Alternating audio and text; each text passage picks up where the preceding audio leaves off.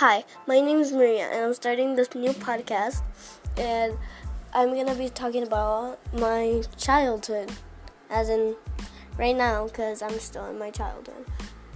But I'm gonna talk about friends, ex friends, boyfriends, stuff like that. And if you have any idea of what I should talk next, just tell me.